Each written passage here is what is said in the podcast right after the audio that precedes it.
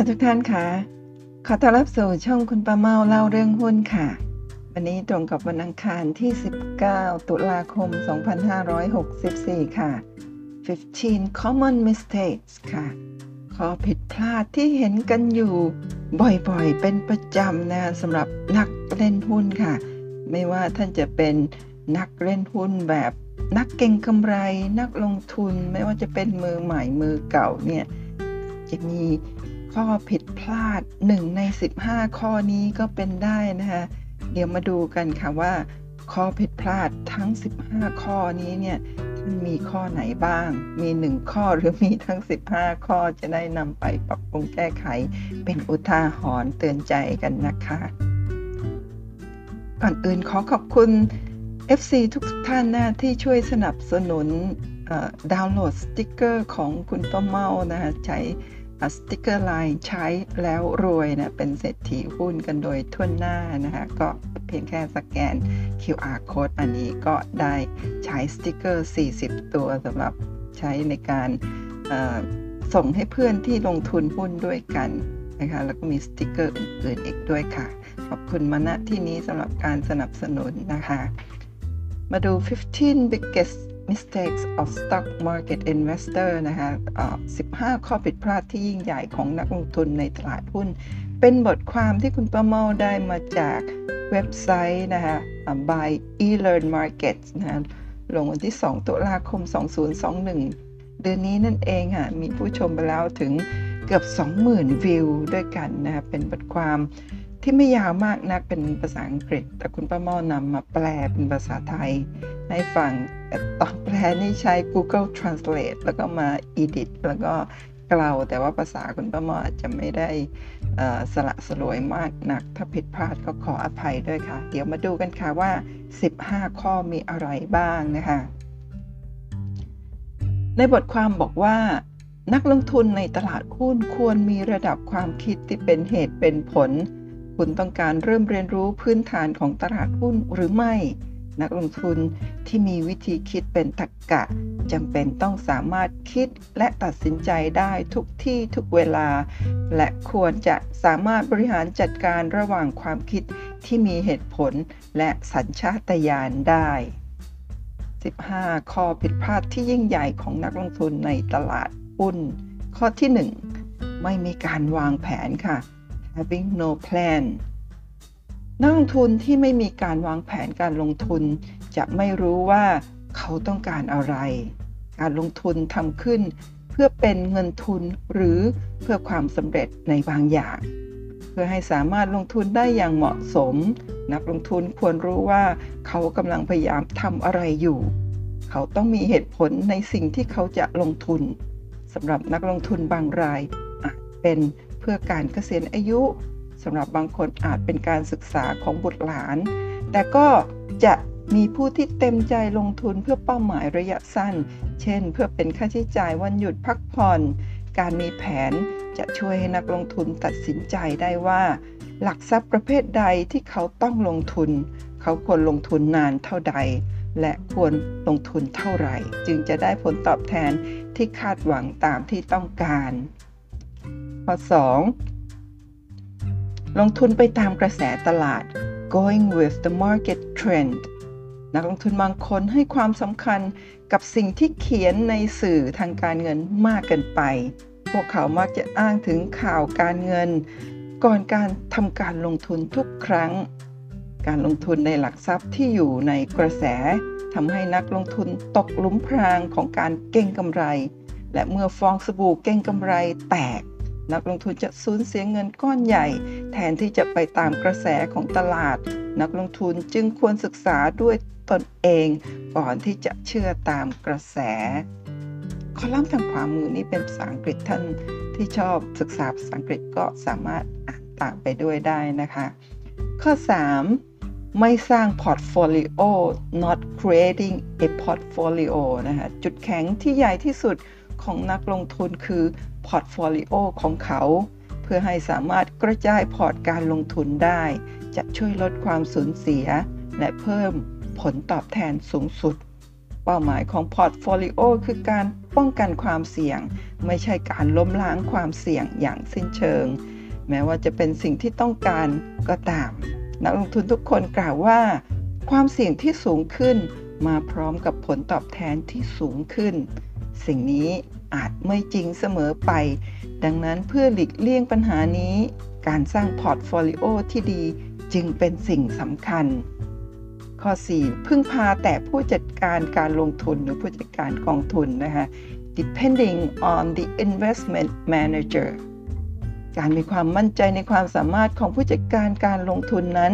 เป็นสิ่งที่ดี แต่การพึ่งพาแต่ผู้จัดการทุกครั้งไป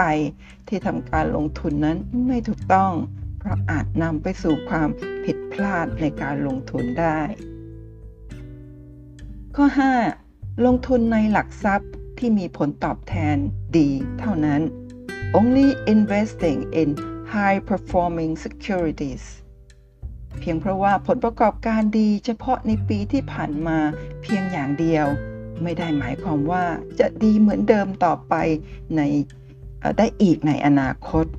ก่อนลงทุน แค่การตรวจสอบผลตอบแทนของหลักทรัพย์เพียงอย่างเดียว ยังไม่เพียงพอ สิ่งสำคัญคือต้องเข้าใจว่าบริษัทที่คุณซื้อหุ้นมีผลการดำเนินงานเป็นอย่างไร โดยพิจารณาจากงบกำไรขาดทุน งบดุล และงบกระแสเงินสด เพื่อให้เข้าใจว่าบริษัทจะนำเงินที่หามาได้ ไปใช้อย่างไร ข้อ 6. จำหน่ายหุ้นเมื่อราคาตก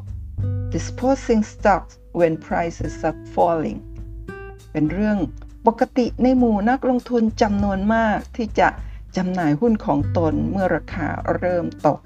ซึ่งอาจนำไปสู่การสูญเสียมากมาย ตัวอย่างเช่น เมื่อหุ้น ABC เริ่มตก นักลงทุนจำนวนมาก ขายหุ้นที่พวกเขาถืออยู่ บางคนถือมันไว้แทนที่จะขาย และซื้อหุ้นเพิ่มในราคาที่ต่ำกว่าแทน นี่คือเหตุผลที่พวกเขา ลดความสูญเสียเมื่อบริษัท XYZ เข้า Take Over หรือซื้อหุ้น ABC ในทางกลับกัน นักลงทุนที่ขายหุ้นของพวกเขากลับขาดทุนมหาศาล ดังนั้นสิ่งสำคัญคือต้องเข้าใจว่าพื้นฐานของบริษัทเป็นอย่างไร บางทีราคาที่ลดลงอาจเป็นเพียงช่วงเวลาสั้นๆ เนื่องจากปัจจัยทางเศรษฐกิจมหาภาค หรือเนื่องจากข่าวเชิงลบเกี่ยวกับบริษัทในระยะสั้นเท่านั้น ข้อ 7 ลงทุนเหมือนการพนัน investing like gambling การพนันไม่ได้มีการปฏิบัติตามกฎเกณฑ์ใด ๆ นักลงทุนบางคนลงทุนในหลักทรัพย์เหมือนเล่นการพนัน พวกเขาสุ่มเลือกหุ้นจากความรู้สึกว่ามันให้ผลตอบแทนดี จึงเข้าไปลงทุน หรือเล่นหุ้นนั้น นี่จึงเป็นหนึ่งในความผิดพลาดครั้งใหญ่ของการลงทุนของเมาหรือนักลงทุนรายย่อยนั่นเอง ข้อ 8 คาดการว่าสามารถทำกำไรได้เท่าคนอื่น assuming to be able to get the same profit as others นักลงทุนบางคนซื้อหุ้นตามนักลงทุนรายอื่น และพยายามลอกการบ้าน เพราะดูภาพรวมแล้วเชื่อว่าจะสร้างผลตอบแทนที่ดีสำหรับนักลงทุนได้ สิ่งนี้อาจไม่ได้ผลเสมอไป เพราะอัตราส่วนในภาพรวม ซึ่งก็คือจำนวนหลักทรัพย์ต่อบริษัท อาจแตกต่างกันโดยสิ้นเชิง ข้อ